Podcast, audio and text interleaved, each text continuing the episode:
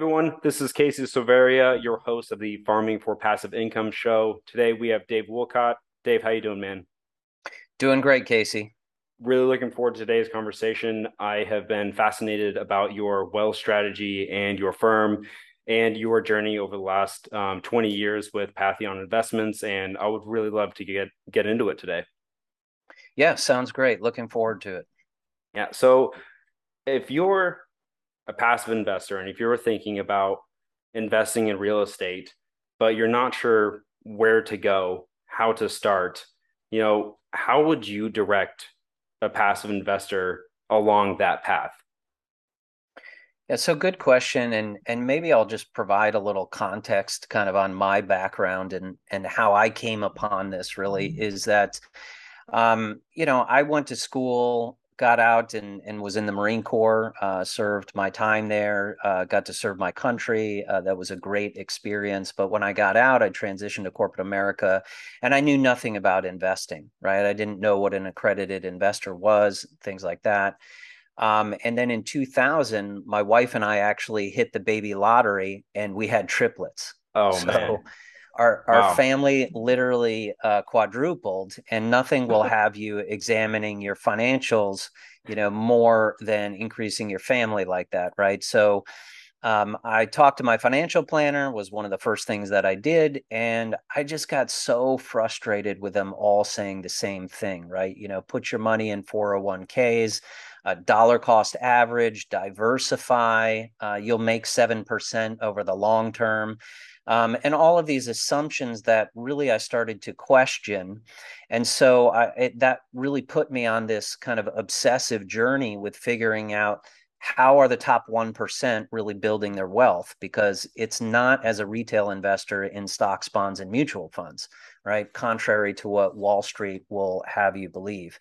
Um, so over the past 20 years i've basically spent uh, becoming an investor in the cash flow quadrant, right? Robert Kiyosaki talks about being an investor and a business yeah. owner.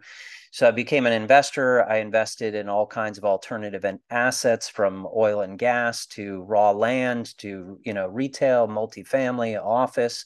Um, I also built three businesses uh, along the way. And I learned a lot about tax planning uh, during that time and raising a big family and having businesses you know i realized that there's a few key things that you're trying to do in terms of build wealth right? And that's really all about um, not only multiplying your money but really protecting your money as well. Yeah. So i developed um, and wrote a book actually called the holistic wealth strategy uh, which is just a a wealth strategy that's really a comprehensive approach um, to looking at your wealth and how can you build your wealth really like the 1% are doing. Mm-hmm. So when you uncovered that whole journey, the, the three businesses, where does it all begin for you uh, in your journey? Yeah, so I really just questioned, you know, I'm an I'm an entrepreneur at heart, right? So entrepreneurs are driven by freedom. They want mm-hmm. freedom of money, they also want freedom of purpose to do what it is they want to do. They want to have freedom of time to do it when they want to do, and they also want to have freedom of relationship to do it, you know, with who they want to do.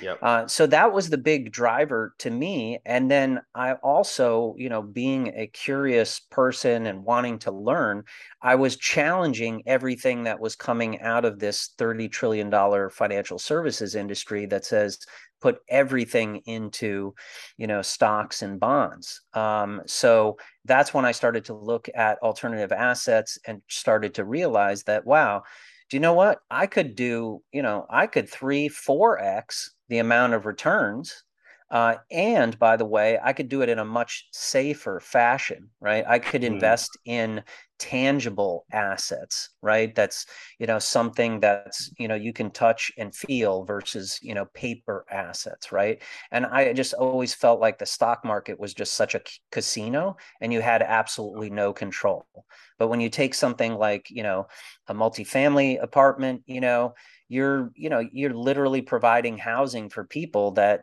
people need housing right? And then i'm also looking at the macro dynamics of investing in different asset classes where you know you're on there is some kind of supply demand imbalance. Uh, the fundamentals are on your side. Uh, so we do a lot of oil and gas investing as well. And okay. Hmm, uh, you know take look take a look at energy right energy is literally at the heart of everything on a global basis. I mean, you wouldn't even be able to power your electric cars, right? If you didn't have, you know, the energy, you wouldn't be able to heat your house, right? Uh, women wouldn't be able to put on makeup, right? If, because these are all petroleum based products. So when you can be on the right side of that equation, uh, for certain investments, you know, you realize that actually you start getting more outsized returns and actually reducing your risk at the same time. Oil and gas, that is an interesting one that I don't hear a lot of people talking about in our space. Can you dive a little deeper in that for the audience? Yeah, absolutely. So our uh, fund, um, we're basically investing in oil producing wells. So this isn't uh, speculative exploratory stuff. It's called PDP, which is uh, proven developed production, uh, where we have a set of wells and we're putting uh, basically spending capital to optimize these wells so you can get mm. uh, increase your flush production is what they what they call it. So you're basically driving up uh, the flow and the rate of oil and gas. Um, the huge thing about this is that if you're a W 2 high income earner, you can literally offset your investment is 100% deductible against active income which is really huge for a lot of you know uh, high income earners. So if you invested 100k uh, in the first year, you'd probably have 80 percent. Uh, $80,000 deduction against your active income. Um, so that's a really big benefit right out of the gate. Uh, you also have some very solid uh, cash flow that comes from you know the oil and the gas. Um, and then in our fund, which is very unique, um, it actually there's a disposition where we're selling and having a series of divestitures where we'll sell a subset of the assets uh, to some bigger guys like Exxon, Mobil, uh, okay. ConocoPhillips, things like that, right? Um, and that way, there's actually a multiple on the back end, very similar to a multifamily project. So, and that's really the heart of our investment thesis is we're looking at assets that are tax efficient, number one. Number two, they've got predictable passive income. And number three, there's some type of forced appreciation on the back end. Mm-hmm. So when you look at the portfolio of those assets, how do you group them and or how do you think about grouping them and then selling them off to an institutional player? Uh, so there's multiple comps out there um, that that they have. You know, there's other there's people doing this all the time, and the big guys love these assets because again, this is you know proven developed production. It's uh, you know all the geology, the exploration, everything has has been done. Um, so you know they're always looking to increase their portfolio. So from a comp standpoint, that's very solid. And then if you also just look at, you know, the again the macroeconomics uh, right now, we're just in a period where we believe there's going to be a, a very strong window for the next few years uh, for oil and gas. I mean, part of that's being driven by the the war in Russia and Ukraine right now. It's driving up uh, gas prices.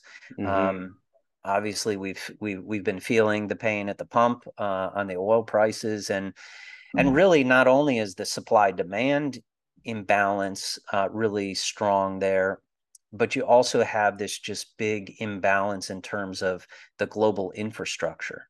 So even if we wanted to increase capacity, like it's it's literally going to take years to put infrastructure in place to be able to deliver that.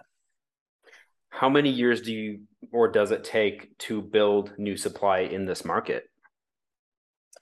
Well, it's a very capital intensive business. So uh, as we get capital, I mean, you can literally drill and have a new well in place like inside of 30 days, right? Oh, okay. um, you know, so it's it's very fast, right? Mm-hmm. And um, you know, and then you're you're producing and you're capturing that, you know, oil. Like our fund is actually a 50-50 oil and gas which is also kind of a nice built-in hedge because the two aren't always correlated uh, in terms of pricing. So that's mm-hmm. Mm-hmm. a nice hedge. Yeah. So that's a fund that or an offering that you guys currently have on the table for your investors. Uh, correct. We we just mm. closed out uh, our last fund that was seventy five million, and that was oversubscribed. And then uh, we're about to launch our next one in October. Very cool. Very cool, Dave. So when you think about, you mentioned the offsetting active income part of that. Is that is that a different way to do it than real estate passive income offsetting, or are there nuances between the yeah, two? Correct. Right. So you want to think of income in terms there's different buckets of income that you can have you know you've got your ordinary income that's typically from a W 2 job, right? It's coming in, but it's being taxed at the highest rates. Um, you have passive income is another bucket of income that comes in typically from, you know, a real estate syndication or real estate property. Uh, and then along with the, so with each of those buckets, there are losses. So in real estate, typically you have those passive losses and, you know, we talk about bonus depreciation, right? And you take mm-hmm. those losses to offset uh, the income and the gains that you have on the real estate side. Uh, but it does not apply to your W 2 income, right? And W 2 income, um, you know, if you're in the highest tax bracket, you know, I mean, plus your state taxes, I mean, you're probably paying at least 40% or more in taxes. So any way to reduce that, and that's why we kind of, you know, we talk about, you know, strategic tax planning is kind of part of our wealth strategy because just think if you can reduce your taxes by you know 10 15% i mean what would that do to your overall returns right that's net investable money that you can redeploy into additional um, you know uh, investments mm-hmm. yeah just shaving 10% off of that number and if you continually compound those returns over time it really becomes a nice little bucket of money at the end of end of a few years. A few is in twenty. but yeah, uh, yeah, hundred percent. Because I, I think you know, and Wall Street really has kind of, let's say, brainwashed us right into thinking that we're looking for one particular ROI. Like, let's say, you know, this stock is yielding a nine percent return, so we just kind of think very one dimensionally, you know. But in some of these assets, right, that we're talking about, what if you can get, you know, say you're getting a twenty percent return on your investment right, on an annualized basis. But you could also get a 15% break on taxes. So now it's more like a 35% return. And then we also leverage the infinite banking strategy and help our clients uh, set those up. And that could give you a couple more points. So now you're up to like a 35, 37% return, you know? So it's, it's yeah. really kind of creating this exponential wealth uh, uh, really results with your wealth plan um, by looking at it from an end to end lens. Mm-hmm. So, infinite banking, that's a topic that's it, it seems like infinite banking is more of a buzzword in the past few years, for me at least. And I, I'm still fairly new to infinite banking. Um, but how would you go about unpacking infinite banker if you met them on the street? Yeah, sure. And no, and really the industry is very, um, let's say, bifurcated. Uh, there's a lot of confusion in the marketplace. Um, it was really a concept developed by Nelson Nash. And, and it's really a, a, an approach, right? I mean, just like investing, I mean, we're we kind of think of investing as like based on a particular product, right? But if you're a real investor, you know, it's a process, not a product right? So infinite banking is actually a process. The product that you structure it around is a whole life uh, life insurance policy, dividend paying life insurance policy. So you create this cash value in the life insurance policy, and you're able to actually not only have the life insurance component, right, which has in, inherent benefits to it, like we're all familiar with, uh, but it does some other things, right? So, number one is it creates essentially a capital warehouse or a place for you to store all of your capital right? That ha- that mm. at the lowest risk possible. It's actually less risky to have your money with an insurance company than it is to have it in a bank. Um, it compounds tax free at a rate of roughly five and a half percent. So you're you're you're making some some good compounding tax free there. Um, it's actually got some inherent risk protection to it, which is really nice. So since it's uh, life insurance, if a creditor were to come after you, um, you've created one layer that they can't access this. If you have money in stocks, bonds, mutual funds, your primary residence, that's the first place a creditor is going to look. Um, the other thing that we'll do is it creates uh, basically a tax free uh, income stream in your retirement years um, where you're actually pulling money out of the policy to create it's it's essentially a tax-free loan so that's why you can get the money tax-free um, and you never outlive your money. So you can be drawing on it from 65 to age 120 um, and have that regular consistent income.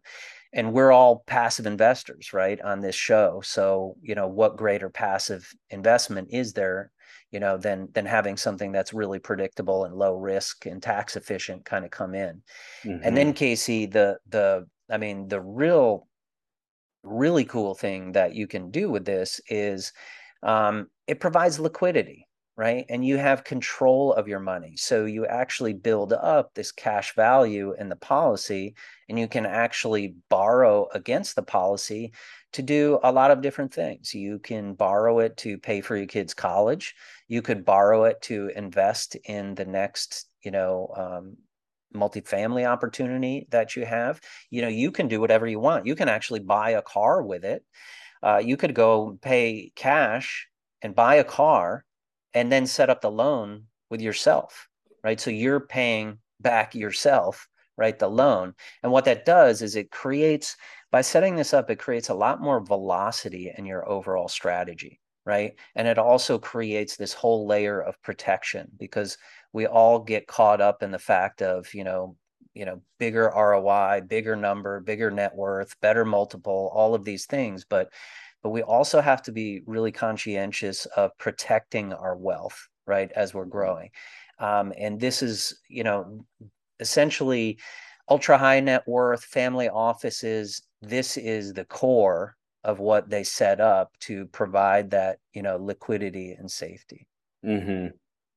but it's something that the ultra wealthy are doing right now but it's also something readily available for any person well, it's it's available, but it's as you pointed out earlier, it's very commonly misunderstood, um, and it's I would say offered in different ways to different people, and mm. and part of that is you know you need to structure it the right way. I you know I can't emphasize enough that working with someone who really understands how you're going to utilize it, and then working with a mutual insurance company, uh, not a stock insurance company, but a mutual insurance mm-hmm. company, uh, is key to setting that up. Because if you were to just get on your phone and talk to your financial planner or your insurance company and say, I'd like to set up a whole life policy they'll say okay sure right? And but they and then if you say infinite banking they won't know you what you're talking about right? Because okay. it's a very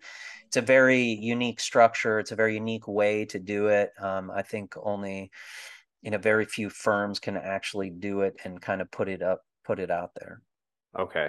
Dave thanks for that clarification because it's definitely yeah those nuances in these alternative strategies that you talk about there definitely needs to be more clarification around that in the space so yeah thank you for clarifying that a little bit more for us you bet so as you back to that arbitrage um, you mentioned earlier, basically you become your own bank.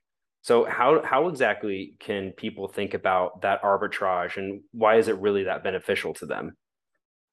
Yeah, so let's say um, you know there's a cost to setting up the policy, just like you know you have a cost to any insurance, right? And then outside of your cost, you get this cash value. So let's just say you've paid for your cost and take that out of the equation for a second.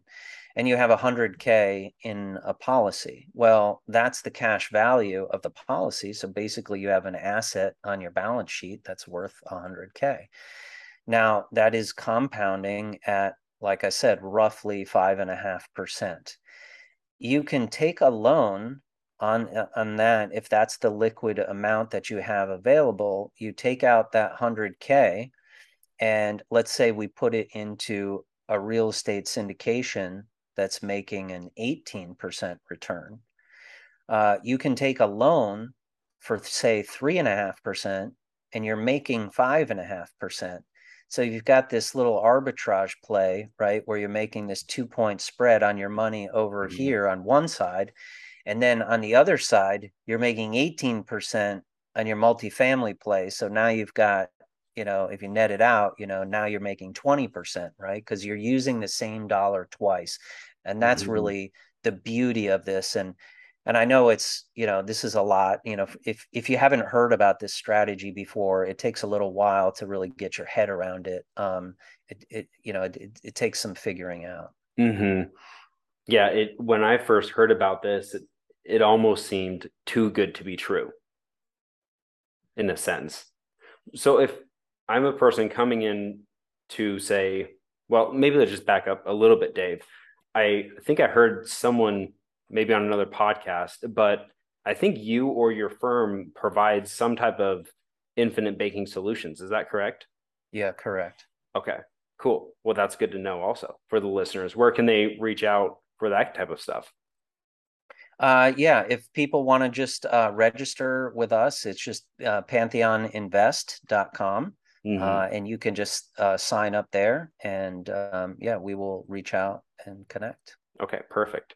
But before we hop on or hop off, I should say, um, I know a big piece of the Pantheon investment is like the mindset around everything. Like it's really the one of the bases of your core strategy. And I was just wondering if you could unpack that a little bit and with some of the mindset shifts that you guys talk about, because from my journey as a passive investor as well, I know that I had to overcome a lot of these um, hurdles, mental hurdles in myself and investment strategies. So, how can you help others um, overcome those hurdles in a quicker fashion? Yeah, so great question, Casey. And yeah, this really evolved really from, you know, my journey as well and breaking down all of these myths, right, that kind of come from Wall Street or or your parents or your employers. And so things like let's just say deferring your taxes is a good idea. Well, you're going to get a tax deduction this year and you know that's that's a smart thing to do. Your employer is encouraging you to do it. Your parents did it right? So what you know why shouldn't i do that? Well the more you kind of eh, you know look into it you realize that wow and you've got a farming community so i'll use this analogy right is wouldn't you rather pay taxes on the seed rather than the harvest? Mm. right but it wasn't until i could let my mind go and, and get dispel you know some of these beliefs and myths that were out there that hey deferring your taxes is a good thing to do. Everyone does that right? But i had to get my mind around it. And it's the same like as i talk to you know new investors or people who are new to investing outside of wall street right? They're they're still stuck with this um, you know, a lot of these beliefs, right? That this is how we do it, right? And or things that they'll say that that sounds too risky. I mean, how many times have you heard that one? Well, risk is just because you don't understand something. But the more, you know, you learn about let let's say a multifamily, the asset class, like you'll realize how actually much more safe and sturdy and solid and dependable that asset is than investing in some paper stock that can move down by 10 points in a day based upon what happened in China the night before right? But you have to let your mind go. You have to be inquisitive. You have to be open minded and it's really you know i think having a growth mindset right? So kind of dispelling those beliefs. Um, it's also about uh, creating your why casey right? Um, you know, for me, like I said, it all started with this journey with, you know, my family. And, you know, it's like, how am I going to be able to provide for get four kids into college and and live the life that we want to do, you know? And so we had a really big vision and we wanted to live that. But once that vision becomes really crystallized for you, you know, I think then your mindset can say, okay, now we're on this GPS, we have our GPS set, we're on this course you know, really to achieve this. So, you know, so I think that's really powerful. And then, you know, as you're going along in your journey, what kind of, you know, habits are you creating to support your vision?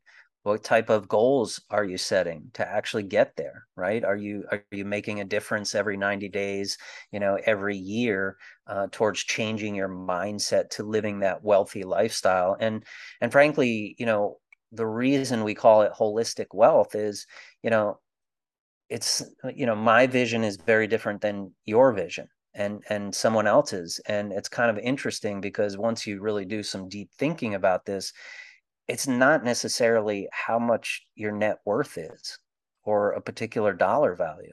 It's really like living a life of intention right mm-hmm. and being able to say you know what is it that you're really looking for? Is it being able to spend more time you know with your kids you know or your parents who are aging or you know or building a business or creating impact? You know what are what are the things that that really are fascinating and motivating for you you know that you're charged up every day to achieve? And when you have a clear vision you know i think you're much more you know able to be able to get success.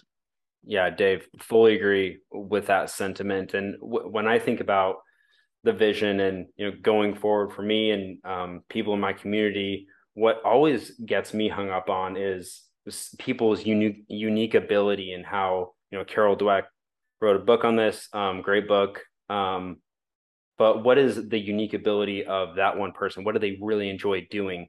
When they enjoy doing those things, it brings more value to others. And is that also part of your holistic strategy, you know, focusing on some of that unique ability? 100% and it's interesting you mentioned that term right so a lot of unique ability was actually developed by uh, dan sullivan uh, the founder of strategic coach and mm-hmm. i've been a member of that for five years now um, I actually just had Julia Waller on, who's the primary coach at Strategic Coach, talking about unique ability. So if you're, you know, an entrepreneur, you're looking to, you know, really grow, you know, personally and professionally, um, this concept of unique unique ability, which is essentially the conative aspect of your brain. So, not the emotional or the intelligence part, but the conative part. So, it's your instinctual wiring.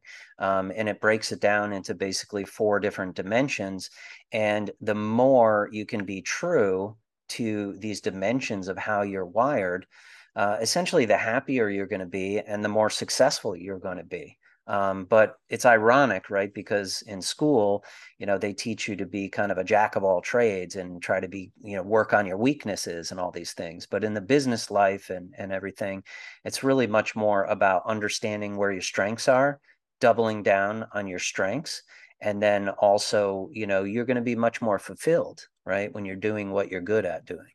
Mm-hmm. Mm-hmm. Yeah. It's to me, it, it's almost like when you focus on your unique ability, it is the qualitative return of compounded returns, basically. Like when you think about the compounding your returns 8% over year over 20 years, it's a much larger effect than going up 40% and then down 20% in the stock market. And it's almost like that is the jack of all trades version of the stock market. But when you flip over returns qualitatively, you do that with your unique ability. Yeah. Or at least I feel like that is like the easiest way.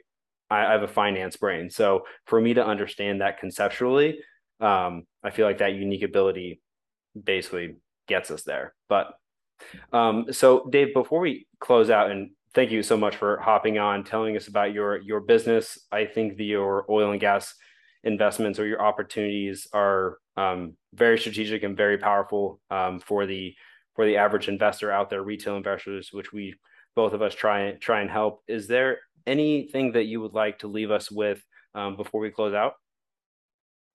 Yeah, you know, I would just leave it on kind of what we talked about earlier is just, you know, getting crystal clear on that vision statement for yourself, right? Because that really drives everything. And it's, you know, increasingly difficult in this day and age where we're constantly bombarded with, you know, incoming from texts and emails and phone calls and and and all all day long. We're getting marketed to, we're getting, you know, barraged all the time uh, but se- spend some quality time, maybe on va- your your next vacation or getting out of the office, getting away from home, and really do some deep thinking on you know what your vision is, you know what your why is. And the one question I really like to ask people is to say, look, if you had all the money in the world, what would you be doing? Where would you be? And who would you be with?